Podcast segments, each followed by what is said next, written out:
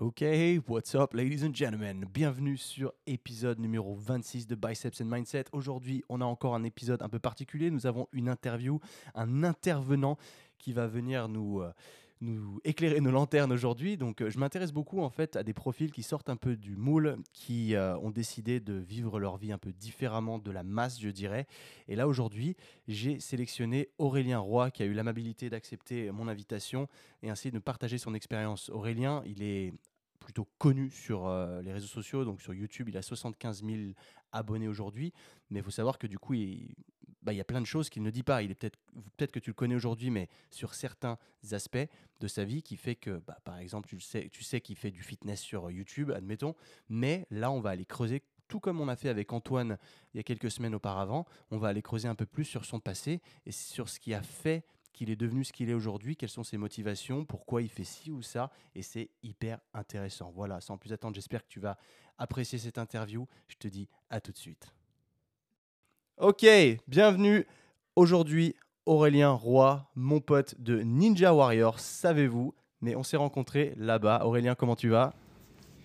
Bah écoute, ça va très bien, content d'être avec toi aujourd'hui. Merci beaucoup pour ton invitation. Je pense qu'on va passer un, un bon moment et qu'on va avoir plein de petites anecdotes sympas sous la main. Merci à toi déjà. Ouais, je voulais te remercier d'avoir accepté l'invitation, bien sûr. Ça fait toujours super plaisir et je pense qu'on va pouvoir aller creuser dans ton histoire parce que tu es un personnage intrigant qui a plein de choses et qui fait plein de choses et qui moi-même de te voir à travers les réseaux sociaux, même si on s'est déjà vu en vrai, bah, je m'aperçois qu'on a des, on a des points communs sur l'étranger, sur plein de choses et je pense qu'il y a vraiment à creuser et que ça va vraiment vous intéresser, les gars qui nous écoutez en ce moment. Alors Aurélien, pour tous ceux qui ne te connaissent absolument pas, fais-nous un débrief. D'où est-ce que tu viens? Alors aujourd'hui, tu as 25 ans, c'est ça? Ouais, c'est ça. 25 ans. D'où est-ce que tu viens? Quelle est ton histoire? Qu'est-ce que tu as fait avant en fait d'atterrir sur les réseaux sociaux? Ok, alors Aujourd'hui, bah, comme tu l'as dit, j'ai 25 ans au moment où on enregistre. Euh, je m'appelle Aurélien Roy et aujourd'hui, je fais majoritairement mon activité principale des vidéos sur YouTube qui tournent autour du fitness et de la nutrition. Avant ça, euh, donc avant de commencer sur YouTube, c'est-à-dire avant 2015, parce que j'ai commencé YouTube en octobre 2015, ma toute première vidéo que j'ai postée, j'étais euh, dans le cursus traditionnel, c'est-à-dire que j'étais salarié. Mon dernier emploi en date, c'était technicien en télécommunication, donc j'étais chargé d'installer les réseaux, tout ce qui est, euh, je ne sais pas si vous voyez les câbles que vous voyez sur les poteaux qui vous emmènent Internet chez vous, bah voilà, mm. c'était mon taf. Je grimpais comme un petit singe en haut des poteaux, d'où l'aspect Ninja Warrior aussi, tu vois, et, euh, et j'installais ces câbles-là, ces réseaux téléphoniques, bah, du coup pour emmener Internet chez les gens. C'était mon dernier taf salarié en date, avant de commencer YouTube. Ouais. Et du coup, toi, tu as étudié quoi? Tu viens de quel type de cursus? Parce que je me souviens bien, tu disais que tu avais sauté une classe, donc tu es considéré comme un surdoué? Alors, surdoué, non, c'est un grand mot. Juste que, en fait, si tu veux, je, parlais déjà anglais euh, en grande section, en maternelle. D'accord. Donc, ça vient, ils m'ont fait euh, sauter. Euh, bah, je regardais pas mal de dessins animés en anglais, je t'avoue.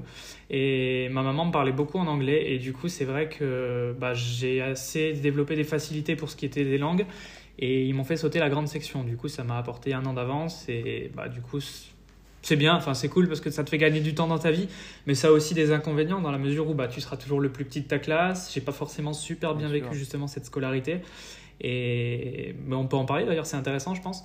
Bien sûr, bah, si tu permets, je vais juste rebondir sur un truc que je ne savais pas du tout. Justement, que moi étant passionné par les langues, toi qui dis que tu parlais déjà anglais en grande section, que ta maman te parlait anglais, c'est impressionnant. Ouais. Est-ce qu'elle est anglaise ou de quoi ça venait tout ça euh Alors, elle, pas du tout. Ma maman, elle est née en Tunisie. Euh, aujourd'hui, d'ailleurs, elle a tellement euh, pas, comment dire, entraîné, pratiqué son anglais qu'elle le parle difficilement aujourd'hui. Mais c'est vrai qu'à l'époque, elle parlait beaucoup en anglais parce que euh, tout simplement, elle ne parlait pas arabe tunisien et du coup, elle se faisait comprendre en anglais avec la famille qu'on a en Tunisie. Et du coup, elle, elle parlait très bien anglais, elle me parlait souvent en anglais et c'est des petits automatismes qui se sont développés. Moi, j'ai toujours regardé, bah, en grandissant, des séries, des films en VO et du coup, c'est vrai que j'ai. Bah, je suis pas bilingue, mais genre, je tiens correctement des conversations. Et même aujourd'hui tu vois je suis en Estonie. Et si j'arrive à me faire comprendre et, à vivre bah, on va dire normalement c'est parce que justement j'ai ces facilités de communication. C'est excellent. Donc, euh, ouais, j'ai parlé anglais en étant euh, assez jeune ouais. Ouais, euh, pour tous ceux qui nous écoutaient justement, qui demandent souvent des conseils pour apprendre les langues, parce que c'est en soi c'est jamais trop tard. On sait que quand on est jeune c'est plus ah, facile la VO, mais il n'est jamais trop tard. Mais pour toi, tu viens de dire que justement ton secret ça a été la VO. Direct, direct Ça et t'intéresser aux lyrics, donc aux paroles des chansons. Si t'écoutes des chansons en anglais, la plupart des gens ils chantent, mais ils chantent un peu en chewing-gum, tu vois. Ouais. Et bah va juste sur Google, tape le nom de ta chanson et essaye de la chanter en lisant les paroles. Puis petit à petit, tu vas comprendre qu'elle a du sens. Et souvent, les chansons, elles ont vraiment du sens en fait. Et même quand c'est du rap US, etc., ça a vraiment un message la plupart du temps. Et du coup, bah, c'est un très bon moyen avec la VO d'apprendre l'anglais, ouais. Excellent. Bah voilà, si vous voulez un petit tip en plus, je pensais même pas qu'on aurait euh, ça aujourd'hui. Je pensais pas, je savais que tu te débrouillais en anglais forcément parce que tu vis à l'étranger aujourd'hui, mais je pensais pas que du coup Mhm. tu avais appris super tôt comme ça et qu'au final bah, tu as, des petits tips and tricks à donner pour euh, ceux Bah, qui des aujourd'hui petites, euh, veulent vraiment J'avais des petites bases, ouais. Ouais. J'aime bien parce qu'il y a beaucoup de gens qui justement qui écoutent le podcast, qui, qui sont motivés par ça, qui parlent pas encore anglais, qui du coup se lancent et je reçois même des messages de gens Mhm. en anglais euh, en vocal du coup sur Instagram pour me dire merci de m'avoir poussé à le faire parce que je l'aurais pas fait euh, de moi-même donc c'est juste génial donc toi tu donnes encore un petit un petit plus à ça et je suis très content je m'attendais pas du tout à ça je t'avoue c'est génial Et clairement, au-delà au -delà de ça, en plus de ça, que ce soit dans la vie perso ou dans la vie pro, euh, si tu voyages, ça va être super utile. Et si tu développes un business, bah, tu le sais, tu travailles en ligne, tu es beaucoup amené à travailler avec des gens qui parlent pas forcément français. Tu peux être amené à utiliser des logiciels qui sont pas en français. Donc c'est vrai que l'anglais, c'est un gros plus sur beaucoup de domaines. Ouais. totalement d'accord ouais. cool du coup après ça qu'est-ce que tu as fait? Parce que c'est vrai que là que tu, viens, tu nous dis tu étais technicien et euh, donc sur les, Ouais. les mises en place internet etc de câbles Mhm. tu avais déjà un peu le je crois que- enfin tu étais déjà comme tu dis athlétique parce que tu montais à des poteaux et après tu as Ouais. sur YouTube à l'étranger. Explique-moi Ouais. tout le gap qu'il y a eu entre ça. Je sais que déjà bon, on Ok. s'est rencontré sur Ninja Warrior donc forcément il y avait déjà des Yes. skills à ce niveau-là. Tu as fait de la Ouais, gymnastique, je crois que c'était semble. 2017, c'était la saison 2, je crois, de 2018. Ninja Warrior. 2018. Tournage du coup 2010. Ouais. c'est ça, ok. Yes. Enfin tournage Ok. 2018. Euh, C'était on s'est rencontrés ouais, ça. fin mars Tournage 2018, début ouais. 2018. Ouais, c'est Yes, ça. c'est ça. Exact. Euh, bah alors pour revenir sur ce cursus et ce gap, parce qu'effectivement euh, il y a eu il y a eu un fossé. moi j'ai fait un BTS, enfin j'ai fait un baccalauréat d'abord scientifique, donc un bac S général classique. Euh, j'ai dérivé sur un BTS en physique appliquée en sciences de la photographie. Donc du coup je suis parti vraiment dans le domaine scientifique voir, à fond, physique appliquée, photographie, ouais, BTS photo. Euh, et du coup, c'est ces skills-là aujourd'hui qui me permettent de faire du contenu, on va dire, de qualité, de bien gérer tout ce qui est vidéo, tout ce qui est photo et tout. C'est grâce à ça qu'aujourd'hui, j'ai le côté technique pour réussir à faire un peu tout ce que je veux en termes d'image et de visu et de graphisme. C'est ça qui Mm. m'a donné les bases. Après, qu'est-ce qui s'est passé entre les deux? Quand je suis sorti de mon BTS, je me suis lancé du coup en freelance dans la photographie. Euh, forcément, tu connais, hein, papa, maman qui me disait Ben non, mais tu vas pas faire un BTS photographie, c'est bouché ce domaine, tu trouveras pas de travail. et, euh, et en soi, bah, j'ai toujours été un forceur. Genre, j'ai toujours. Enfin, quand j'ai une idée, je vais au bout, tu vois. Mhm. Et ça, c'est, je pense, la gymnastique qui m'a apporté ça, parce que du coup, j'en ai pas parlé, mais j'ai commencé la gym quand j'avais 5 ans. J'ai été à la compétition quand j'avais 7 ans, donc seulement au bout de 2 Ah, ans de pratique. Et j'ai toujours été en compétition depuis jusqu'à mes 19 ans. C'est-à-dire que pendant 17 ans, euh, j'ai fait de la gymnastique et pendant 15 ans, j'ai fait de la gym en compétition. Donc j'ai été en équipe de France, j'ai fait vice-champion de France en 2014. Donc ouais, j'étais vraiment... euh, En fait, je pense que vu que c'est un sport individuel et très compétitif, où c'est basé sur une ultra rigueur, parce que la gym, c'est vraiment c'est une notation, pour ceux qui connaissent pas, sur 10, et t'es noté à la pointe de pied. C'est-à-dire que si ta pointe de pied pendant une seconde, elle n'est pas droite, c'est 0,20, etc., etc. Et ça dégage. Donc en fait, c'est un sport ultra perfectionniste. C'est ce qui m'a sûrement donné cette rigueur-là aujourd'hui dans tout ce que je fais. Et c'est ce qui m'a poussé à, à forcer un peu dans la photo et à me dire, mais ok, t'as raison maman, t'as raison papa, c'est bouché, mais j'ai envie de quand même essayer, tu vois. Donc Mhm. je vais y aller parce que juste ça me fait kiffer, j'aime faire des photos, j'aime ce côté artistique, j'aime la créativité et je veux voir ce que ça donne. Donc je me suis lancé en freelance dès que j'ai eu mon BTS. Du coup, j'ai eu mon BTS à 19 ans vu que j'avais un an d'avance. Et je me suis du coup pris un statut de micro-entrepreneur, donc auto-entrepreneur si vous préférez. Et bah, j'ai commencé à démarcher, j'ai commencé à aller voir des, des sociétés, j'ai commencé à aller voir des boîtes de nuit, parce que dans la région où je bossais, il y avait beaucoup d'événements. Moi, à l'époque, j'étais sur Biarritz, donc il y avait beaucoup d'événementiels. Frontière espagnole, il y avait des grandes boîtes de nuit, il y avait beaucoup de mariages l'été. Et du coup, j'ai commencé à me faire un petit répertoire, un petit réseau. Et j'ai réussi la première année à m'en sortir pas trop bien. Pas trop mal, pardon. Le souci, c'est que euh, c'est un domaine où il y a beaucoup d'activités l'été. C'est-à-dire que l'été, tu vas avoir plein de mariages, plein d'événements, etc. Et après, pendant six mois de l'année, ça va être complètement off. Donc en fait, tu fais tout ton chiffre sur l'année et tu essayes de survivre le reste de l'année avec ce que tu as fait. C'est un peu compliqué, c'est un peu délicat, ça n'a pas été stable. Et c'est pourquoi pendant l'hiver, du coup, j'ai pris un petit taf à côté. Et j'ai commencé en tant qu'employé de restauration rapide chez McDo. Et là, ça a été, mais en fait, ça a été mon premier vrai job du coup de salarié, parce que j'étais plus en freelance. Et ça a été un peu un déclic. Et en fait, j'ai compris que, que, que c'était pas pour moi ce, ce monde. Ce, ce- tu vois, se lever à une heure, devoir bosser à telle heure, telle heure, enfin à la minute près, on avait une pointeuse. Surtout que bah, forcément, la restauration rapide, ça t'apporte rien en termes de valeur ajoutée, t'apprends rien. C'est du travail un peu à la chaîne en fait. Tu répètes toujours les mêmes tâches, toujours les mêmes tâches, toujours les mêmes tâches. Ça apporte pas forcément de valeur ajoutée ni à toi ni à tes clients, parce que les gens que tu sers, bah, ils se souviennent pas de toi, ils s'en foutent, et puis voilà quoi. Mais euh, ça m'a surtout fait comprendre que j'avais pas envie de continuer là-dedans et que j'avais vraiment envie de développer plus que ça, bah, justement tout ce qui était auto-entrepreneur et continuer à être indépendant. Et du coup, je me suis dit, bah, comment tu peux faire la transition? Aujourd'hui, tu es, salarié, c'est bien, tu assures un salaire entre guillemets tous les mois, mais à côté, comment tu peux te développer? L'avantage de la resto rapide, c'est que tu es à mi-temps, donc du coup, tu as quand même beaucoup de temps libre. Ce temps libre, je l'ai mis à dispo pour me former énormément sur tout ce qui était marketing digital, Hmm. pour augmenter mes skills en vidéo et surtout le peu d'argent que j'arrivais à mettre de côté en bossant à McDo, bah, je l'investissais dans du matériel. J'ai acheté une caméra, j'ai acheté de l'éclairage, j'ai acheté du son et j'ai commencé à vraiment produire plus. Et à cette période, c'était fin 2015 du coup, il y a Thibaut InShape qui commençait à, à bien monter sur YouTube. Et je me suis dit, en fait, c'est grave cool de pouvoir partager ce que tu kiffes, partager ta passion. Et moi, ça faisait à cette époque euh, un an et demi que je venais de commencer la musculation. Parce que du coup, en complément de la gymnastique, la gymnastique, ça t'abîme pas mal aussi quand tu commences à vieillir. Donc, tu dois te renforcer, consolider ton dos, etc. Et j'avais commencé la muscu du coup en parallèle, un peu comme une prépa physique, on va dire, Ouais. qui t'aidait du coup dans le sport. Et du coup, je me suis dit, j'ai envie de partager tout ça, ça me passionne vraiment. J'ai commencé à me former en sciences de la nutrition, en sciences de l'entraînement. Puis en fait, j'ai commencé à vraiment me passionner pour le fitness, me passionner pour la musculation.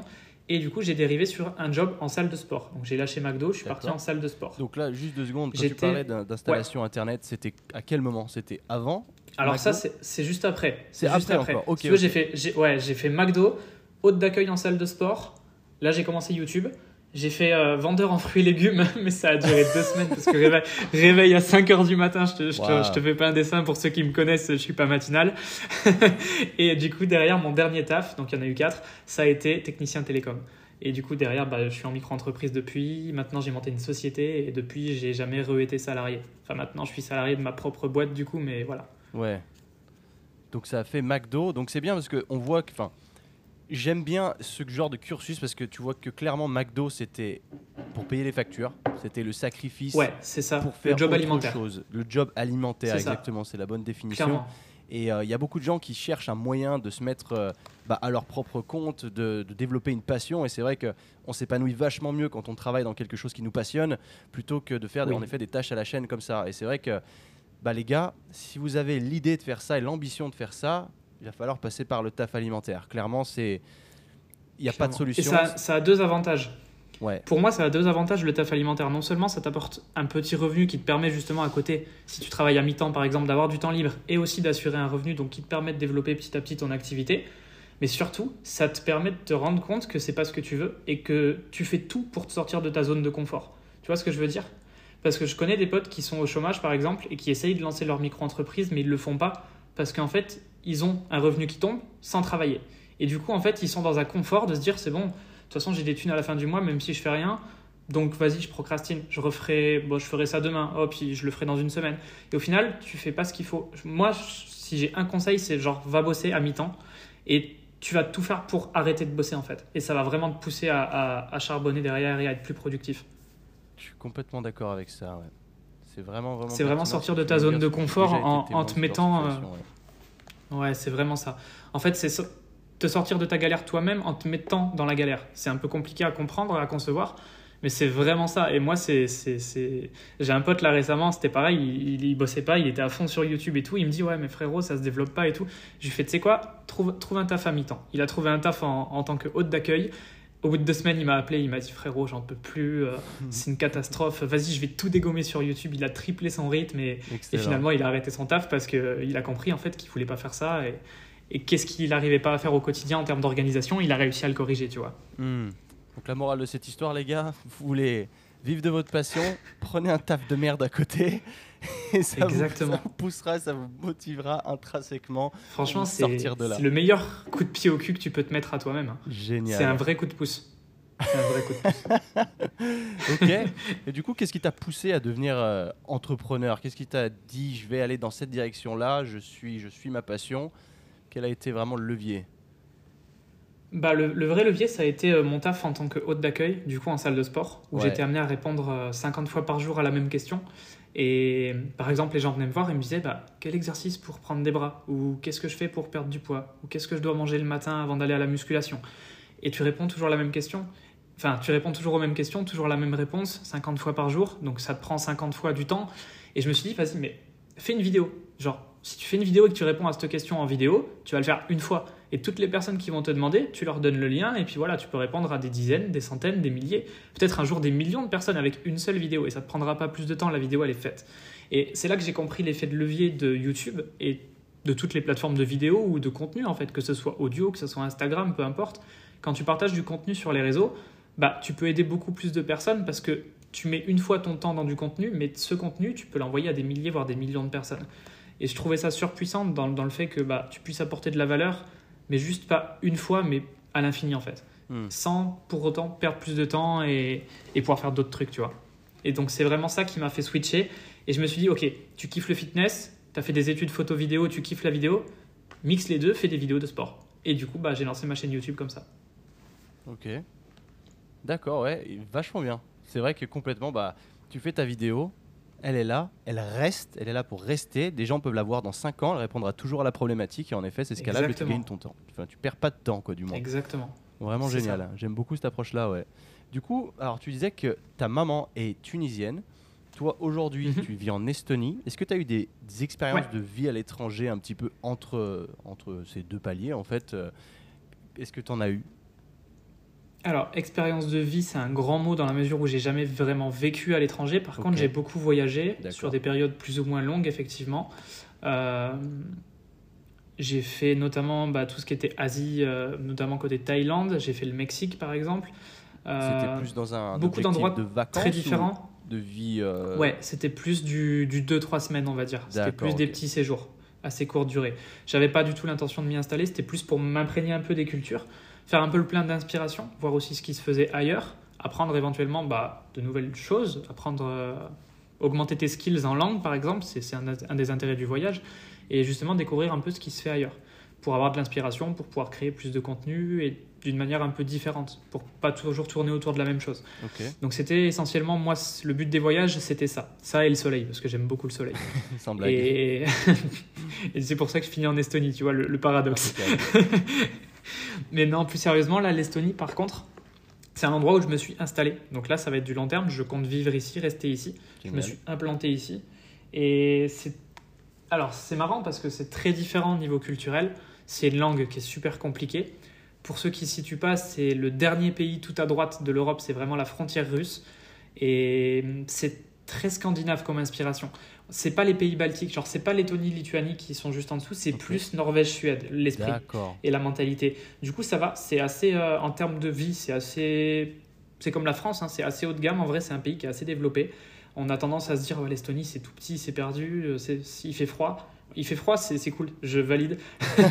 le reste, c'est pas du tout le cas. Je suis arrivé ici avec plein d'a priori et au final, c'est un mini Londres. Tu vois, il y a plein de gratte-ciel. Moi, là, je suis au 28e étage, j'ai une vue sur toute la ville. C'est assez, euh, assez développé, même beaucoup plus développé que je, que je pensais. Et la vie est vraiment cool. La vie est vraiment cool. Juste que la langue est très complexe. Du coup, bah, c'est cool de parler anglais. Mais l'estonien, c'est vraiment compliqué. Tu l'apprends un petit peu l'estonien? Ah, j'ai appris à dire bonjour, quoi. Ouais. Bah, sinon, tu sais quoi faire, Babel, comme moi avec l'espagnol. Ouais, c'est ça. Exactement. hein. exactement. Ça Bah, c'est ce que j'ai fait. euh, c'est ce que j'ai fait pour avoir des bases comme l'eau, le lait, etc. Ouais. Et tu vois, petite anecdote, hier, euh, j'ai acheté du lait. J'ai été faire mes cours, j'ai acheté du lait. Je suis arrivé chez moi, je me suis servi un bol et j'ai cru que j'allais vomir. C'était du lait de chèvre. Tu vois, c'est tout con, mais quand tu savais comprends pas, une langue aussi, il y a, bah ouais, il y a cette adaptation sur le pays. Et là, je me suis dit, ah ouais, putain, c'est vraiment dégueulasse. Pour ceux qui ont déjà goûté du lait de chèvre, c'est vraiment. euh, en fait, t'as l'impression que ton lait, il est périmé. C'est vraiment imbuvable. hein. Franchement, c'est imbuvable. J'ai jamais goûté. Euh, ouais, c'est immonde, c'est immonde. Autant le lait de brebis, etc. Il y, a- il y a plein de laits qui, qui sont bons, mais le lait de chèvre, c'est, enfin, il a fini dans les chiottes, quoi. J'ai été racheter du lait. euh, J'ai été racheter du lait aujourd'hui, mais tu vois, c'est ces petites anecdotes qui sont cool, je trouve, quand tu quand tu vas dans un pays que tu connais Bah pas. ouais, carrément, parce que ça te Et- pousse encore une fois en dehors coup, de ta zone de confort. Parce que clairement, tu là, tu es dans Ah un ouais, magasin, même les packaging qui te parlent, les codes du Ah lait, ouais, non. bah ça suffit pas. Donc tu es Ah obligé d'aller plus encore, loin si Dis-toi que vivre là, je suis en Europe.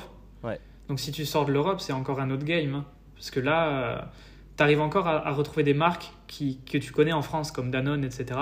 Et du coup, tu n'es pas trop perdu non plus, mais c'est quand même écrit en estonien, tu vois. Ouais. Donc tu reconnais les packaging, les logos, mais tu vois, là, je me suis retrouvé avec du lait de chèvre. Bah, c'est moins drôle. L'Estonie, euh, tu m'as dit que tu es, donc, es proche de la Russie en soi, mais les, euh, comment hmm. l'alphabet reste le même que, que le français.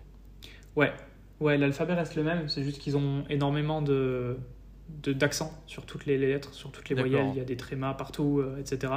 Des voyelles qui se doublent, etc. Enfin, niveau prononciation, c'est petite anecdote. J'ai été commander une pizza il y a pas longtemps. ils m'ont demandé mon nom parce qu'en fait, ils affichaient les noms sur les écrans pour l'attente. Et je leur ai dit Aurélien. Alors Aurélien, c'est le genre de prénom que tu n'arriveras jamais à prononcer. Même les Anglais, ils n'y arrivent pas. Donc un estonien, je lui ai dit Aurélien. Elle m'a fait répéter quatre fois. Elle a fini par écrire Oya. Elle a compris Oya, O-J-A sur l'écran. Aurélien, c'est devenu en français Oja, tu vois, la petite anecdote. Donc ouais, il y, a un gap, euh, il y a un gap énorme. Excellent. Ok, tu arrives un peu à, du coup, parce que là, tu es en, situation de digital nomade. Clairement, tu travailles pour toi, tu travailles en ligne, donc tu peux travailler n'importe où, d'où l'intérêt d'avoir changé de pays. Euh, du coup, est-ce que mhm. bah, tu, tu, rencontres un peu du, du monde sur place? Est-ce que c'est -ce c'est une destination où euh, c'est cosmopolite, où il y a des gens du coup de toute l'Europe avec qui tu peux networker et possiblement bah, grandir en tant que personne aussi? Ouais, ouais, carrément. Euh, L'Estonie, c'est un pays qui est très axé digital tout est digital, les cartes d'identité sont digitales, les factures sont digitales, enfin, il n'y a aucun papier. Il n'y a aucun papier. C'est incroyable, j'ai jamais vu ça. Et c'est vraiment un pays qui est fait pour les digital nomades, c'est-à-dire que si aujourd'hui vous vivez de votre activité sur Internet, franchement, l'Estonie, c'est vraiment, vraiment optimisé pour ça. Et il y a énormément de Français ici, entrepreneurs. J'en ai rencontré déjà peut-être 5 euh, ou 6 en l'espace de deux semaines. C'est énorme. Et du coup, ouais, on est beaucoup, on échange beaucoup, c'est super cool. Il y a des mecs de tout euh, horizon. T'en as qui font du e-commerce, t'en as qui font de l'infoproduit, t'as d'autres youtubeurs, t'as des gars qui font que des podcasts, t'as des rédacteurs de blog. En fait, il y a vraiment tous les profils de, digital nomade. Et c'est super intéressant du coup en termes d'échange. Ouais. C'est très riche. Ok, d'accord. Du coup, bah, ça a été euh, en la raison pour laquelle tu es venu ici en Estonie à la base. Quand tu t'es dit tu étais en France, tu voulais plus rester en France. Donc tu cherchais un peu où aller t'installer. Qu'est-ce qui a fait que du coup tu te retrouves bien en Estonie? Alors il y a deux trucs euh, qui ont fait que j'ai... Bah, y a, déjà il y a le Covid premièrement parce que de base moi je voulais partir sur la Thaïlande ou Bali et sauf que bah, c'est impossible de quitter l'Europe. Pour la petite anecdote, moi je suis rentré de Thaïlande le 24 février 2020. Euh, on s'est fait confiner 15 jours après. Moi, j'avais mon billet d'avion 3 jours après la date du confinement. C'est-à-dire que j'étais censé repartir à Bangkok. Et 3 jours avant, tu as Macron qui parle à la télé qui dit à partir de ce soir, confinement. Et du coup, bah, billet annulé, interdit de sortir de l'Europe. Et puis depuis, on n'a pas pu ressortir de l'Europe. Donc j'ai un peu euh, accepté avec beaucoup de mal au début que j'allais pas pouvoir partir à l'étranger, parce que de base ils avaient annoncé une réouverture de Bali et de la Thaïlande en juillet, ça a été repoussé en septembre, octobre, finalement ils ont dit 2021. Pour l'instant ça part sur un juillet 2021. Donc c'est la merde, ah, c'est clairement la merde. Je pense qu'on n'est pas prêt de pouvoir voyager euh, internationalement depuis, euh, enfin, de, de sitôt. Et du coup, bah, je me suis dit, bon, c'est pas grave. Face à ce genre de situation, tu as deux catégories de personnes, tu vois. Tu as ceux qui vont se plaindre et qui vont se dire, bon, bah, je peux rien faire et tout, mais qui vont rien faire. Puis tu as ceux qui vont se dire, bon, bah, opportunité numéro 2, je réagis et je m'adapte. Et mhm. s'adapter au changement, en vrai, c'est la meilleure des solutions. Et je me suis dit, bah vas-y, adapte-toi, trouve un pays d'Europe qui te plaît, qui est à la fois adapté pour ton activité. L'Estonie, c'est incroyable à quel point c'est développé sur le plan Internet. Tu as la fibre partout, même dans les rues en Wi-Fi. C'est du 300 mégabits seconde, j'ai jamais vu ça en France. C'est genre à la salle de sport, j'ai plus de débit que j'avais chez moi à Paris avec la fibre, tu vois. Donc, euh, j'ai envie de pleurer d'un côté. Je me dis, waouh, on a 10 ans de retard en France là-dessus, tu vois. Et, en, bossant, en ayant bossé dans le télécom, en plus, je sais comment le réseau est fait. Je suis encore en train de réparer de la DSL en 2020, ça devrait plus exister depuis 3 ans. Et ils mettent des millions d'euros tous les ans à réparer un réseau cuivre qui a rouillé, qui est foutu, qui est pourri et qui apporte 1 méga chez le client. Alors qu'avec de la fibre, franchement, enfin, c'est un autre monde, tu vois. C'est un délire. Donc ça a, été, ça a été une des raisons qui fait que voilà. Et j'ai quelques contacts du coup euh, avec qui je discutais, entrepreneurs qui m'ont dit bah c'est vrai que c'est vraiment adapté, euh, tu peux même construire ton entreprise ici, euh, tout est fait pour les digital nomades et c'est super cool. Génial. Donc en fait, il faudrait, si tu veux construire ton entreprise en Estonie qui est optimisée, c'est vrai qu'en plus de ça, avant même qu'on en discute et que tu partes, moi on m'en avait déjà parlé. Donc pour ceux qui sont familiers avec l'entreprise Sync que j'ai montée avec des collègues, on a un investisseur mhm. qui m'a parlé de ça en me disant intéresse-toi à ce pays-là parce qu'au niveau euh, digitalisation euh, du gouvernement, enfin ils ont même tout. tout est digitalisé. Ouais. Il parlait ouais, de, bah, des avantages que tu pouvais avoir par là-bas. Et en effet, j'ai commencé à acheter un œil. Sauf que moi, c'est le, le climat qui m'a encore une fois refroidi. Parce que euh, vraiment, Ouais. voilà. Mais comme tu comprends. disais, toi, il, vaut, mieux- il faut être installé là-bas pour Il faut être résident. bénéficier de tous les avantages. Quoi. Tu peux pas. Exactement, il faut être, il faut être résident. Ouais, il faut être résident. Non. En fait, tu peux créer ton entreprise sans y vivre. C'est un statut de e-résident, mais Ouais, il n'est pas du tout intéressant pour des digital nomades en fait. Tu bénéficieras ni de la fiscalité, ni des avantages des résidents, et en fait, ça n'a clairement aucun intérêt. Le, le mieux, c'est d'être. Enfin, je suis pas fiscaliste ni, ni expert comptable, mais de ce que je sais, des connaissances que j'ai et de ce que j'ai demandé bah, justement à des experts, le mieux, c'est quand même de résider dans le pays où tu fais ton activité. Déjà pour être légite, tu vois, parce qu'il y a cette ouais. notion d'être six mois par an dans le pays, logiquement.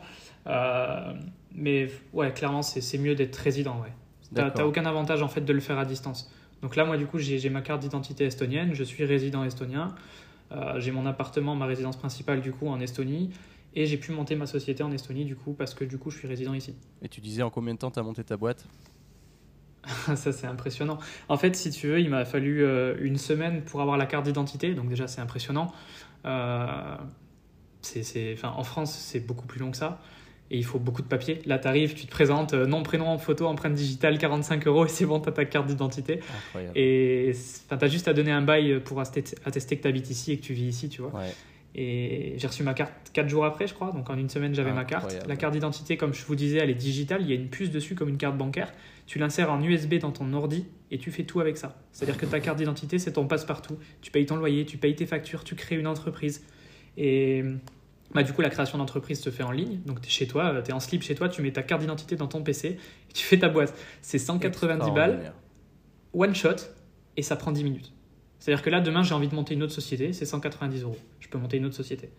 Et en 10 minutes, c'est fait. Donc en fait, si tu as envie de faire euh, plein de sociétés, euh, des holdings, des filiales et tout, c'est super simple en termes de business. euh. Bah les, C'est incroyable. les gars, si vous Moi, j'ai rarement vu ça. en tête, vous savez où aller maintenant. Ah 10 non, minutes mais pour rien que pour une micro-entreprise en France, j'ai galéré, alors j'imagine même pas. Quand tu montes une société en France, c'est une catastrophe. Ouais, c'est vrai, j'y suis passé, euh, j'atteste de ça. Chambre, Je chambre du commerce, les registres. dans- euh, Je pense qu'en 2020, on devrait être plus Oh. rapide sur toutes ces démarches administratives. Et même là, quand je vois en Espagne, Bah, je on pensais que ce devrait, on devrait essayer de digitaliser une grosse partie. Ouais. Ouais. Au moins numériser une grosse partie, tu vois. Ne serait-ce que pour l'empreinte carbone et, et imprimer 40 pages d'un contrat que tu vas jamais lire, est-ce que c'est utile, tu vois? Non, Bien sûr, clairement. bien sûr. Moi, je, je pensais, tu vois, qu'en Espagne, ce serait mieux, plus rapide, etc. Comme euh, j'ai pu avoir l'expérience à l'époque où je vivais en Australie, où tout était aussi très Mhm. rapide. Et pour le coup, bon, Ouais. les taxes étaient aussi très hautes. Mais pour le coup, en Espagne, Ouais. en fait, non, pas du tout. On est au même niveau que la France, voire parfois pire sur certaines choses. Et malheureusement, Ouais, c'est euh, C'est la réalité qu'on a. Bon, L'Estonie a la chance d'être un- peu plus petit, donc peut-être plus facile à gérer. Ouais. Mais assez incroyable. ouais. Ouais. Ok, cool. Bah, c'est bon à savoir tout Mm. ça. Euh, du coup, aujourd'hui, toi, ton activité principale, c'est YouTube. Aujourd'hui, Mhm. tu t'en es plutôt bien sorti d'ailleurs, parce qu'à l'époque, je me souviens, tu démarrais tout juste quand on s'est rencontrés sur Ninja Warrior avec tes cheveux blonds. Yes, Euh, exactement. et d'un coup, je t'ai vu monter à une vitesse explosé. fulgurante. Du coup, aujourd'hui, tu as combien d'abonnés sur YouTube? Là, au moment où on parle, on doit être 75 000. 75 000. Incroyable. Et qu'est-ce que du coup, d'après toi, le secret de ta réussite sur cette plateforme Être un forceur. Être un forceur. C'est vraiment le, le plus gros secret. Genre, c'est juste la persévérance. Euh, le combo parfait, je dirais persévérance plus régularité. C'est-à-dire que pendant 5 ans, j'ai commencé en octobre 2015, là on est en novembre 2020, ça fait 5 ans, Ouais, j'ai publié une vidéo par semaine pendant 5 ans. pendant cinq Et ans. ça faisait pas de vues. Les gars, ça faisait pas de vues. Si vous commencez aujourd'hui un podcast, que vous faites 30 écoutes, que vous commencez YouTube, que vous faites 30 vues, c'est bien. Genre, c'est bien. Bah, vous En fait, vous comparez pas à, des YouTubeurs qui font des milliers de vues. Enfin, c'est c'est débile de comparer ton chapitre 1 avec le chapitre 20 de quelqu'un d'autre. Tu vois, j'aime bien cette métaphore, mais les gens, ils ont du mal à comprendre. Ils sont beaucoup dans les chiffres, ils sont beaucoup dans la comparaison. Détachez-vous de tout ça. Aujourd'hui, euh, si tu veux, j'ai mis 5 ans. Enfin, pour te donner une idée, en mars 2020, on était 9500 sur la chaîne. Hmm. Donc c'est il y a 6 mois. On était 9500. Il y a le confinement qui est tombé. J'ai sorti une vidéo qui a buzzé pendant le confinement, qui était de faire 100 pompes par jour pendant 30 jours. Ça, ça a été un buzz, mais incroyable. J'ai pris 50 000 abonnés en l'espace de 2 mois. Donc en gros, si tu veux, en 5 ans, j'ai pris 10 000 abonnés, et en 2 mois, j'en ai pris 50 000. Donc en deux mois, j'ai pris cinq fois plus que ce que j'ai pris en cinq ans. Donc en fait, c'est juste comprendre, les gars, que persévérance plus régularité, tôt ou tard, vous plantez des graines et elles vont pousser. Juste qu'elles prennent plus ou moins de temps à pousser. Moi, ça a pris 5 ans. Il y en a qui arrivent à percer en deux semaines. Il y en a qui mettent 10 ans. Ce qui compte, c'est le résultat. C'est pas combien de temps tu mets, c'est l'implication que tu y mets. Et si tu es persévérant et que tu es régulier, bah, tôt ou tard, ton contenu il finira par être viral. Ou s'il n'est pas viral, il touchera en tout cas suffisamment d'audience ou l'audience que tu veux pour réussir à vivre de ton business et de ta passion. C'était très fort. Très beau message. Mais c'est vraiment cette notion, il y en a beaucoup qui l'oublient et c'est dommage parce qu'on est, on est matrixé par les chiffres aujourd'hui avec les réseaux. C'est pas grave si vous faites 300 vues. Moi j'ai des potes qui font 300 vues par vidéo et qui gagnent 20 000 euros par mois, tu vois. Mm-hmm. ça n'empêche pas de faire un business, ça n'empêche pas de vivre de ta passion. Il faut juste te poser les bonnes questions. Est-ce que tu veux être youtubeur? Donc juste vivre avec les AdSense, faire des vues et à ces cas-là, bonne chance parce qu'il faut faire des millions de vues aujourd'hui. Ou est-ce que tu veux juste vivre de ta passion, tu vois? C'est deux domaines vraiment différents et c'est pas le même métier. Mm-hmm. Génial. Ça, je pense que ça va frapper fort parce que, en effet, il y a beaucoup de gens qui se comparent toujours aux autres. De, le fait de faire peu de vues ou de. Moi, je sais que je l'ai vu, par exemple, quand je me suis dit, je vais démarrer un podcast. Forcément, tu fais ton mhm. premier épisode, bah, il fait une centaine d'écoutes et tu dis, bon, bah, c'est écoute, c'est le premier, c'est normal. Et même au final, tu te dis quand même que, bon, il faut, prendre faut regarder le positif. Pas se dire, il n'y a que ça d'écoute, mais plutôt, bah, il y, y, a des gens qui ont été prêts à m'écouter pendant 45 minutes dans leurs oreilles pendant qu'ils Exactement. Du coup, tu te dis, bah, tu as un impact. Peu importe la taille, il y a un impact qui est là. Et aujourd'hui, je me suis motivé. Et là, ça fait, on est en train de tourner l'épisode 26. Ça fait 26 semaines. Donc, ça fait la moitié d'une année que je sors un épisode par semaine, du coup. Et euh, c'est pas Et tu vois la puissance de l'effet cumulé, c'est ça? Ouais. Et il y a un livre qui est super intéressant là-dessus qui s'appelle L'effet cumulé, justement, et qui, qui met bien en avant ce principe de faire petite action par petite action, mais de manière régulière. Et c'est cette image de graine c'est que tôt ou tard, tu vas avoir un gros arbre, tu vois. Mm, mm. Donc les gars, là, comme tu dis, tu as fait un épisode par semaine, mais tu es à 26, tu vois. C'est énorme. 26, c'est 6 mois. C'est une moitié d'année. Hein. C'est incroyable. Je me suis pas rendu compte, je me suis dit à chaque fois, tu sais, je pensais que j'en aurais fait 5 ou 6 et après que tu arrives à court d'idées. Et forcément, tu arrives à court d'idées, mais il faut creuser. Après, c'est forcément, il y a des gens qui font des vidéos sur YouTube depuis 10 ans et ils continuent à uploader du, du contenu. C'est pas évident de trouver un sujet sur lequel parler, mais tu te rends compte que plus tu, tu te renouvelles, tu trouves toujours. Exactement, tu trouves toujours des choses et des choses qui sont pertinentes et intéressantes surtout, qui, qui apportent de la vraie valeur ajoutée et pas juste moi en train de me raconter ma journée quoi. Et euh, non, exactement. C'est pas. Encore une fois, si tu veux faire du vlog, bah tu vas dans la case youtubeur. Mais le problème, c'est qu'aujourd'hui, c'est un format qui est qui est vachement surcoté dans la mesure où les gens pensent que ça plaît, mais ça plaît pas. Enfin, je veux dire, euh, les stats le montrent en fait. Si tu vlogs que t'es Kim Kardashian, c'est intéressant. Mais si tu vlogs et que t'es genre euh, Michel ou Jacques ou Jean ou Aurélien ou Quentin, tout le monde s'en bat les couilles, tu vois, on a une vie normale et il n'y a rien d'intéressant à montrer dans un vlog. Alors c'est cool parce que ça partage avec une petite partie de ton audience qui a envie de voir ce que tu fais, mais ça apportera rien, ça apportera pas de valeur à tes clients de savoir ce que tu manges à midi et ça apportera pas de valeur à ton business de, de montrer que tu as été à la salle à 10h, tu vois. On est d'accord. Excellent, très bon raisonnement. Cool. Bah, ça me plaît et je vois pourquoi en effet tu, tu, tournes bien sur YouTube et je te souhaite que ça continue à grandir comme ça. Donc là aujourd'hui, espérons. Tu arrives à vivre de ton activité en ligne complètement, donc tu travailles pour toi, tu es en mhm. Estonie. Ouais. Il fait pas très chaud, mais tu as l'air plutôt t'y plaire et je pense que c'est bien du coup de découvrir de nouvelles cultures, épanouissement personnel au max. Donc aujourd'hui, tu en es où? Où est-ce que tu veux aller? -ce que, Quels sont tes objectifs du coup euh, limite comme un entretien d'embauche, où est-ce que tu te vois dans 5 ou 10 ans, même si je vais pas te demander ça, je préfère que tu me donnes carrément ce que tu as envie de me dire, parce que ça va pas te faire gagner ou perdre des points. Mais en gros, ouais, voilà, donc là, c'est ton chapitre, il vient de commencer. Où est-ce que tu te vois après? Qu'est-ce que tu planifies de faire, de rester? Ou explique, dis-moi. À 25 ans, tu as encore beaucoup de marge. Mhm. Alors, c'est la question que je redoutais. Genre, tu te vois où dans 2, 5, 10 ans Ouais, c'est même pas ça. Hein, c'est surtout que euh, toi, dans ta tête, non, mais qu'est-ce que tu as planifié? Est-ce que tu es carrément en YOLO genre, Ouais, je, vois ce que tu veux dire. Exactement. Je suis vachement au feeling. Euh, en fait, je suis vachement dans, dans l'état d'esprit de me dire que, que je vis au jour le jour, mais pas non plus en mode YOLO. Je, je sais ce que je fais, je sais ce que je vais faire et je, enfin, je, je suis assez organisé quand même dans l'ensemble. Juste que je me dis qu'il y a beaucoup de gens qui résonnent en se disant Oh putain, 25 ans, oh putain, 30 ans, la trentaine, etc. En voyant chaque jour comme un jour de moins. Et, et en fait, moi, je raisonne à l'inverse. Chaque jour, tu vois, j'ai un ami qui a 67 ans aujourd'hui, qui a de multiples entreprises en Suisse, qui a, qui a été millionnaire quand il était jeune, qui a tout perdu, qui a été ruiné, qui a remonté la pente. Sa femme est morte d'un cancer. Il a vraiment vécu des montagnes russes dans sa vie. Le mec, il a été au sommet, il est tombé tout en bas, il est remonté au sommet c'est incroyable. Et du coup, j'ai un message qui m'a dit un jour, on était en train de manger ensemble, et il m'a dit Aurélien, euh, moi aujourd'hui j'ai 67 ans. Il m'a dit j'ai fait 50 pays du monde, j'ai été j'ai monté le Mont Blanc, j'ai été en Antarctique, enfin il a fait des expéditions de malade. Il a une expérience de vie humaine insane. Il a écrit un livre du coup sur son autobiographie, sur, sur sa descente aux enfers et sur sa remontée derrière. Il va en faire un film aussi.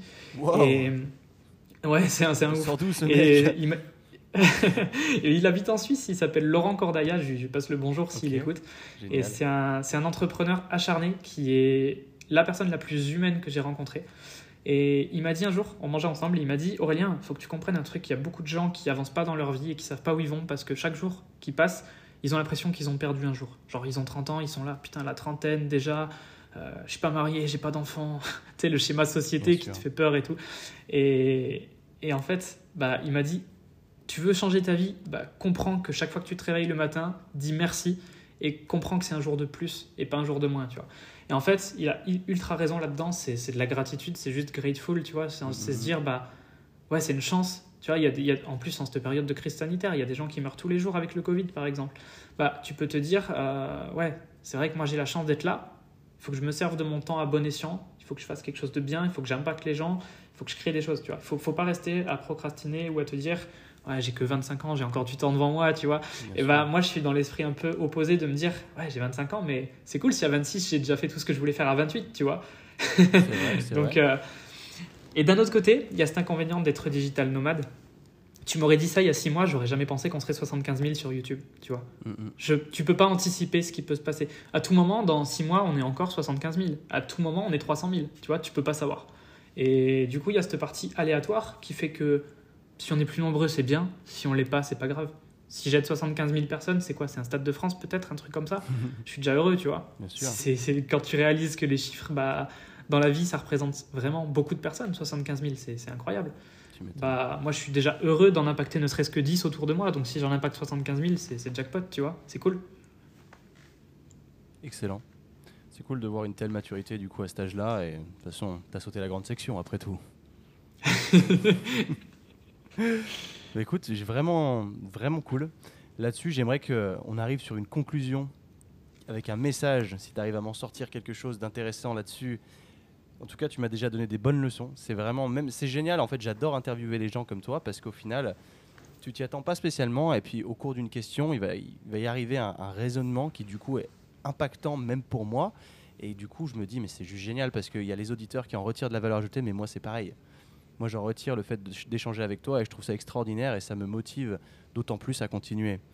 Donc disons qu'aujourd'hui, demain, tout ce que tu as fait jusqu'à présent, ça a disparu.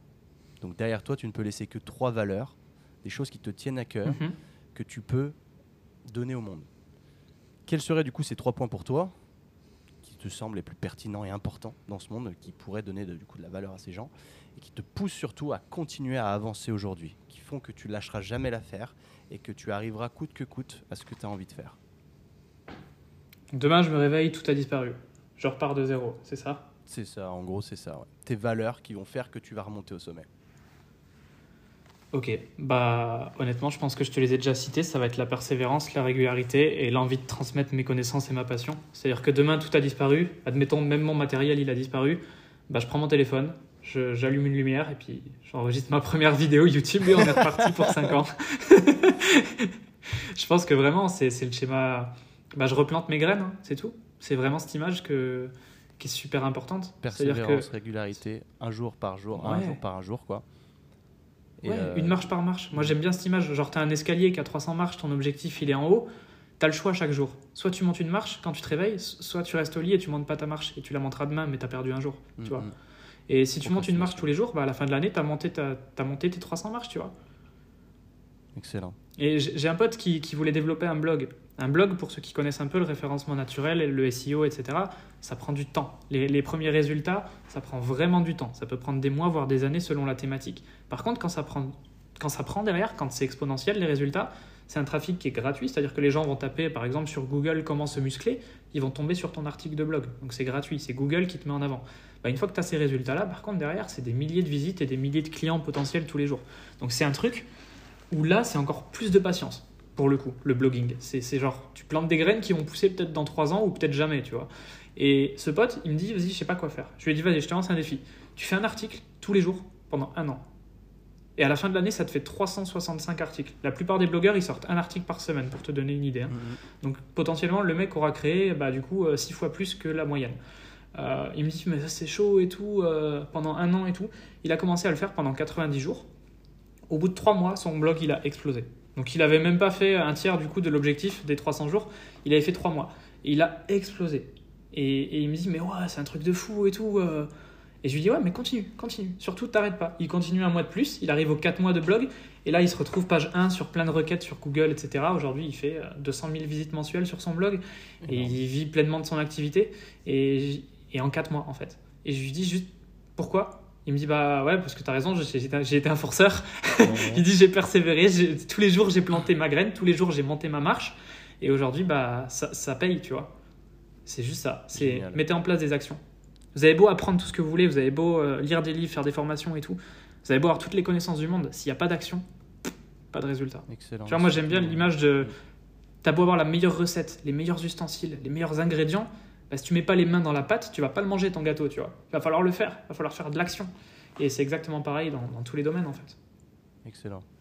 J'aime beaucoup cette approche de justement bah, une marche par une marche, parce qu'en effet, quand au départ tu, te- tu vises un projet, bah, il paraît Mhm. bah, impossible à monter. Immense. Il y, a, il y a trop de travail, tu te laisses submerger, Immense. alors qu'au final, Ouais. si juste tu mets en place une petite action par jour, rien qu'une petite action, c'est pour ça que de- les mecs Mhm. qui te disent euh, je travaille 16 heures par jour, oui, bien sûr. Mais non, mais 30 minutes. Voilà. 30 minutes le soir, tout le monde peut, tu vois. Tu prends 30 minutes, et t'écris un petit article de 400 mots, franchement, ça, ça- ça va, tout le monde peut le faire, tu vois. Tu tournes une petite vidéo sans réfléchir, sans montage, sans cut, tu vois, ça peut se faire. Tout le monde peut le faire. Excellent. Faudrait idéalement que j'arrive à faire de- un podcast de- tous les jours De visu. pendant 90 jours. Mais tu, tu pourrais si tu faisais un podcast plus court, un format plus court. ouais. Par exemple, ouais, un podcast de 15-20 minutes, ça peut se faire tous les jours. C'est énergique, ça demande beaucoup d'énergie, mais ça peut se faire. Ça peut, mais je vais pas officiellement me lancer ce challenge-là, parce qu'après, si j'arrive pas à le respecter, je vais pas assumer. mais, Non, c'est pas, c'est pas une solution. mais Moi, la première chose que je fais maintenant, comme tu disais, tu as, soulevé un point important, c'est que quand quelqu'un veut se fixer un objectif et qu'il démarre dans un projet, on le voit comme quelque chose d'immense, on voit une montagne. Et la première chose à faire, c'est de te prendre un whiteboard ou un cahier, tu mets ton objectif et tu fais des petits carrés. Et tu décomposes ton objectif en sous-objectifs. Parce que sinon, tu n'avances pas. Et moi, j'ai mis deux ans, à- enfin, j'ai perdu deux ans à comprendre ça et à vouloir toujours atteindre l'objectif en haut, mais pour atteindre l'objectif en haut, j'avais pas atteint ceux d'avant. Et du coup, j'arrivais pas. Et j'étais là, putain, putain, putain. Et en fait, ça te met dans un bad mood. Tu sais, tu te dis, vas-y, j'y Mhm. arrive pas, je comprends pas, euh, j'avance pas. Je monte marche par marche tous les jours, je fais des actions, mais j'avance pas de mon objectif, je m'en rapproche pas. Et juste décompose ton objectif. Dis-toi, euh, vas-y, euh, prends l'exemple de la muscu par exemple. Il y, y a plein de mecs qui viennent me voir, ils me disent, ouais, je veux prendre 10 kilos. Ok, bah prendre 10 kilos, c'est quoi? C'est 10 fois 1 kilo. Et 1 kilo, c'est quoi? C'est 10 fois 100 grammes. Et ben vas-y, prends 100 grammes par semaine. Et ton 10 kilos, tu l'auras dans, dans X semaines, tu vois. Mais vise pas direct 10 kilos, sinon tu vas te démotiver parce que sur la balance ça bouge pas. Vise 100 grammes, la semaine prochaine tu les as, t'es là, oh yes, j'ai eu mon objectif, objectif suivant. Et c'est gratifiant, victoire, t'as une autorécompense. Et c'est ce qu'on appelle le système hédonique, je crois, dans le cerveau, qui marche que à l'autorécompense. Et si tu te décomposes pas tes objectifs, tu t'autorécompenses jamais. Donc c'est un peu con. Tu te mets toi-même des barrières. Hmm.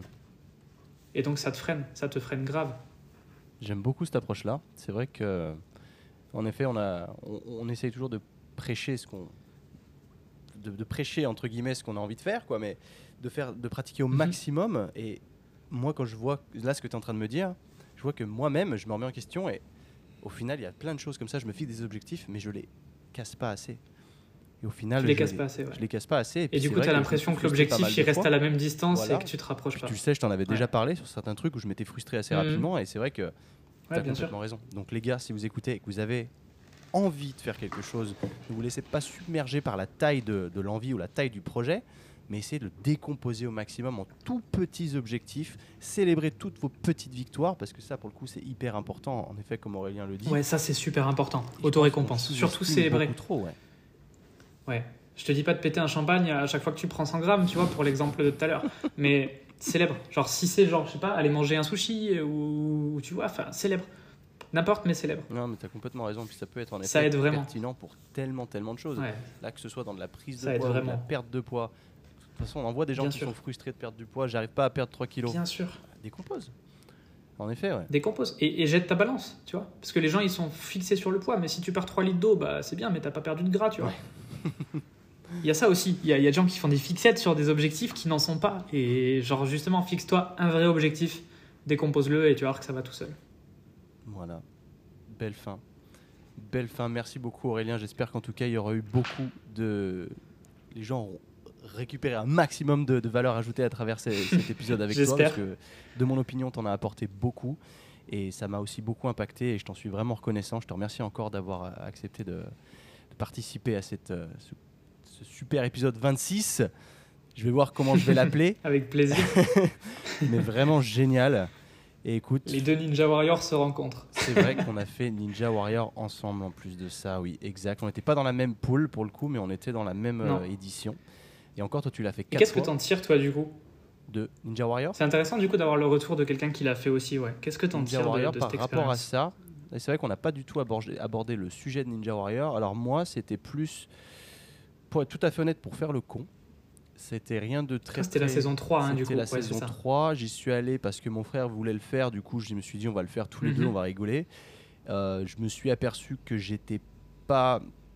euh, alors, autant je prêche l'entraînement hybride, fonctionnel, ce que tu veux, et j'ai vu que j'étais bon à peu près partout, mais je suis pas excellent sur un, sur un parcours qui est fait pour des mecs qui ont plus euh, des capacités de parcours, de gymnastique, de. Ouais, D'escalade et de parcours, ouais, exactement. Et je me suis aperçu que j'étais un peu lourd et que j'étais pas fait pour ça.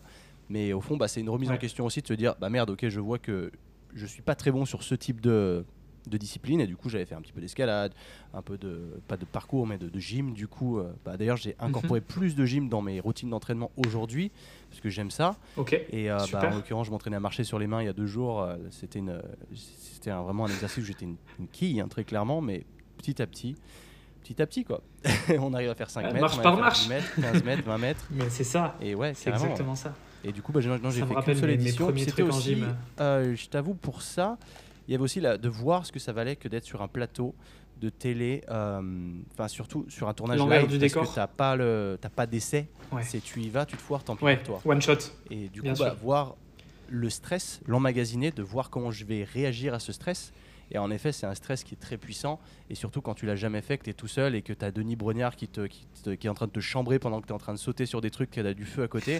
c'est vraiment stressant. Mais c'est une belle expérience parce que du coup, tu es, exposé à un certain stress que tu n'aurais pas forcément dans d'autres types de situations et qui peut t'aider à mieux gérer du coup des situations stressantes à l'avenir.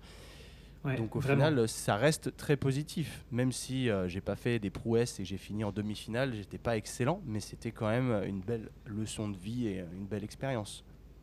Pour toi, ça a donné quoi? Bah, Parce que toi, tu l'as fait quatre ouais. fois. Euh, ouais, moi j'ai fait 4 saisons, 2, 3, 4, et la 5 qui est tournée mais pas encore diffusée, Mhm. qui va être diffusée genre après Colanta, là en janvier je pense, cet Ok. hiver. Donc euh, je peux pas te dire l'issue de la 5, mais en tout cas sur, sur la 2, 3 et 4 ça a bien marché.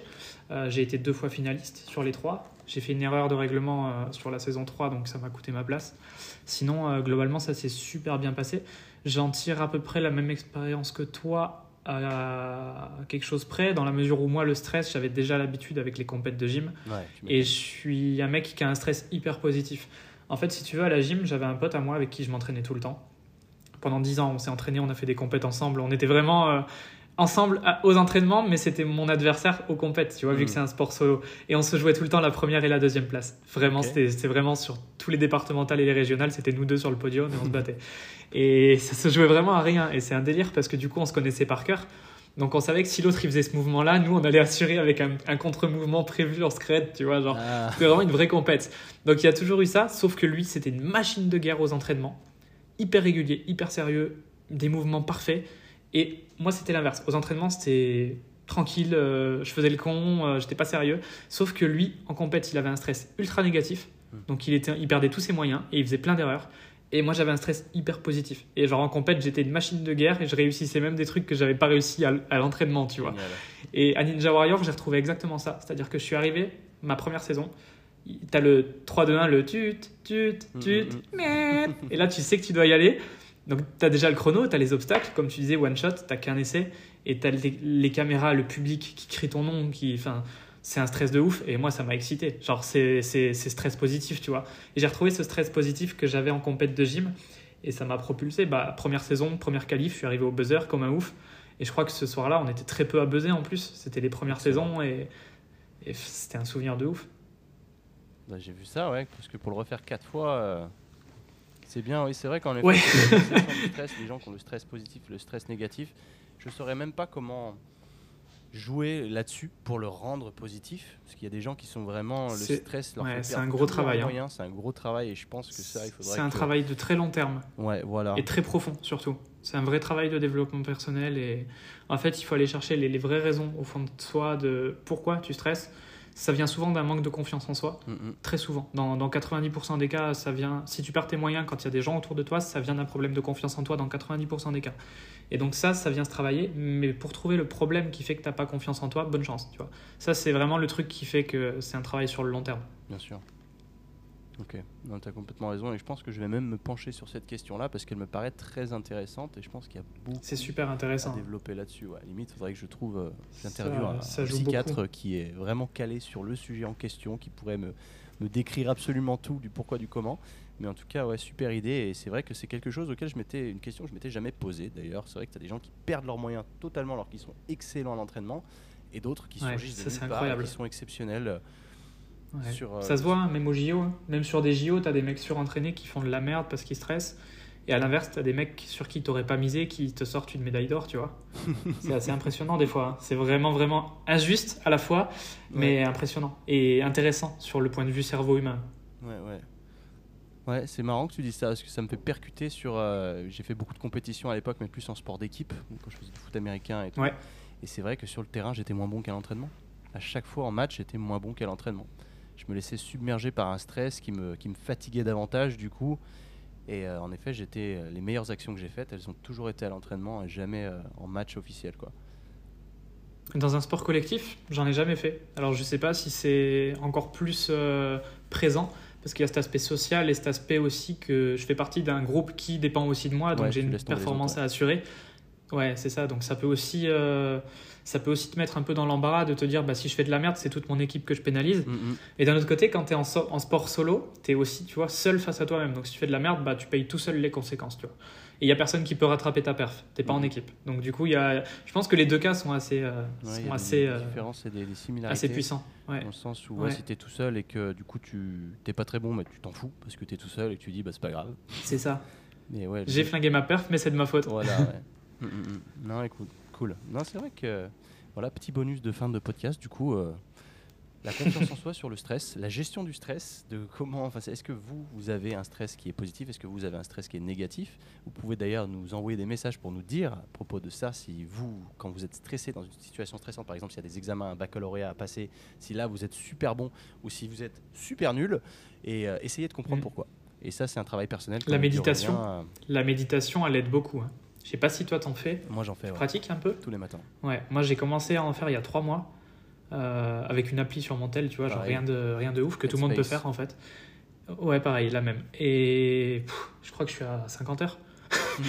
en trois mois, j'ai Ah ouais. charbonné genre. Ah, En fait, je me 10 suis juste jour. mis une séance par jour. Ouais. moi j'ai fait 30 minutes, je crois, Wow. et des fois j'en ai fait un peu plus. Et en fait, je me suis fait ça au réveil et quand j'avais besoin de, de, de me concentrer pour un gros rush. Par exemple, si j'avais un, un nouveau produit, un nouveau programme à créer ou une vidéo un peu technique ou un montage compliqué à faire, séance de méditation avant. Mais genre vraiment séance de méditation, genre téléphone coupé, mode avion, euh, masque de nuit limite, et je me suis dans ma bulle. Et en fait, tu te coupes de toutes les énergies, de toutes les distractions surtout. C'est vraiment les distractions le plus important. Et quand tu sors de ça, tu es un peu, euh, un peu reset, j'ai l'impression. Je sais pas si ça te fait ça aussi, Hmm. mais ça me restart. Tu sais, genre je me sens énergique, je me sens Ouais. frais à commencer un nouveau truc. Bah, je pense que je vais. Parce que j'ai beaucoup fait le format 10 minutes pour accélérer ma, ma routine Ouais. du matin, parce que je fais de l'espagnol après, et après je lis euh, un chapitre d'un livre. Et euh, quand je me lève un peu plus tard que prévu, j'essaie d'accélérer le truc et je me rends compte que quand je fais ça, ça n'a pas du tout d'impact sur moi. Les 10 minutes sont pas assez. Et je pense que je vais essayer de faire davantage, ouais. du coup 20-30 minutes pour voir. je faisais pareil au début. Je suis très euh, aussi euh, énergique et le problème c'est que me tenir 10 minutes sans Te bouger, je vais penser beaucoup à autre chose et je vais avoir Ouais, du mal à vraiment ça. me concentrer. Donc potentiellement de faire 30 minutes, ça peut en effet être euh, plutôt avantageux. C'est pour ça que j'ai prolongé le format. J'avais commencé aussi sur 10 et 15. À l'époque, il n'y avait pas le format 30. Euh, et en fait, euh, bah, du coup, ça m'a permis de me rendre compte que je me mettais vraiment dedans au bout de 7-8 minutes, tu vois, Mhm. et que j'avais vraiment que du coup euh, quelques minutes de méditation. J'étais pas dedans, c'était pas deep, tu vois. Ouais, ouais. Et en prolongeant le truc, du coup, bah, même si les 10 premières minutes, je suis, comme tu dis, un peu en, en pensée qui s'échappe et tout, bah, je commence à me foutre dedans. Et par contre, quand tu es dedans, tu sens vraiment que ton cerveau il est sur off et que tu es prêt à faire autre chose derrière. Mhm. Et là, c'était c'était vraiment plus efficace, perso, sur les longues durées. Après, je pense que ça dépend de chacun. Tu as des gens qui peuvent être super réceptifs, c'est comme l'hypnose. Ouais. Et tu as des gens où il va falloir peut-être un peu plus de temps et pratiquer un peu plus. Ouais. Ah, c'est clair, bonne idée ça. Bah, le- ouais, euh, la méditation, du coup, les gars, si vous m'écoutez, euh, je vous en avais parlé déjà. Du coup, euh, est-ce que vous avez. Le problème aussi, c'est que là, tu vois, écoutes Headspace. Mais Headspace, il est en anglais. Ouais. Donc forcément, si tu Moi, je l'ai en français. Hein. Headspace, tu l'as en français? Ouais, bien sûr. Ah, je savais pas ça. Bah voilà, bonne Bien nouvelle. sûr, moi, j'ai tout- téléchargez Toutes Headspace mes séances sont en français. Parce que si Alors, j'ai pris la version euh, premium. Ouais, Je sais pas si sur la version, mais même sur la Non, version gratuite, je crois que je l'avais en français. non, j'ai la version premium, de toute façon, c'est payant ce truc. Donc, euh, Ouais, ouais. T'as une version gratuite, mais ah, si tu veux des séances tout, plus tu poussées, des cours et tout. Parce qu'à l'époque où je l'ai téléchargé, moi ça date de quand j'étais Ah, je à pense que c'est juste dans tes la- settings. L'application anglaise et du coup il n'y avait pas de, de mode Mhm. français. Ok, bah écoute, s'il y a du français, Ouais, maintenant tout mieux. est traduit. hein. génial. J'ai même, moi, perso, même le soir pour m'endormir, parce que je me couche très tard et j'ai du mal à m'endormir, Ouais, euh, je me mets euh, justement le. il y a- il y a- maintenant, ils ont rajouté une section euh, sommeil et t'as des trucs de 45 minutes où, enfin, c'est génial. Perso, moi, je fais, j'alterne entre train lent et, et chat de la marina. Ils sont vraiment exceptionnels. Les deux, ils m'endorment au bout de 10 minutes, alors que d'habitude, je mets une heure à m'endormir. Et c'est en français, ouais. Te raconte une histoire en français et moi, ça me, ça me, Génial. ça me berce. Ah ok, bah tu vois, je savais pas du tout, donc euh, parce que du coup je la mettais pas tellement en avant cette, euh, cette app, parce que forcément pas tout le monde ne parle anglais, mais là maintenant, bah feu, hein. c'est génial. Bah, le problème, en fait, enfin, même si tu as un très bon anglais, euh, le problème de l'écouter en anglais, c'est que ton cerveau va être constamment en train de travailler parce qu'il va traduire, tu vois. Ouais. Donc, si tu l'écoutes en français, déjà, tu vas avoir beaucoup moins d'activité cérébrale et tu vas beaucoup plus te concentrer sur les actions que la méditation te donne à mettre en place. Et peut-être que du coup, tu seras beaucoup plus réceptif. Ok. Bah écoute, c'est Je sais que moi, si je l'écoute en super. anglais, ça aura pas du tout d'effet, tu vois. Je vais être H24 en train de traduire, même si c'est inconscient et qu'on s'en rend pas compte, Ouais, mais je sais que ça aura pas autant d'effet. ok. Genre, je vais vraiment pas être dans ma bulle et ça va pas marcher, quoi. Excellent. Alors ça, ouais, tu m'apprends un truc là pour le coup, je... génial. bah écoutez, euh, si euh, vous souhaitez démarrer la méditation, ce qu'on vous conseille tous les deux fortement, qui peut vraiment vous aider à vous canaliser et à pas partir dans tous les sens, et bah du coup Headspace disponible maintenant en français. Donc malheureusement, je crois pas qu'on ait de code Ouais. promo ou de, de code qui soit moins cher pour la pour Non, l'affiliation malheureusement. non. Mais, euh, Mais honnêtement, c'est ça les vaut largement. ouais, enfin, moi, je regrette vraiment pas pour le euh, coup. Je crois que c'est combien à peu Ouais. près 50 euros l'année, quelque chose comme ça?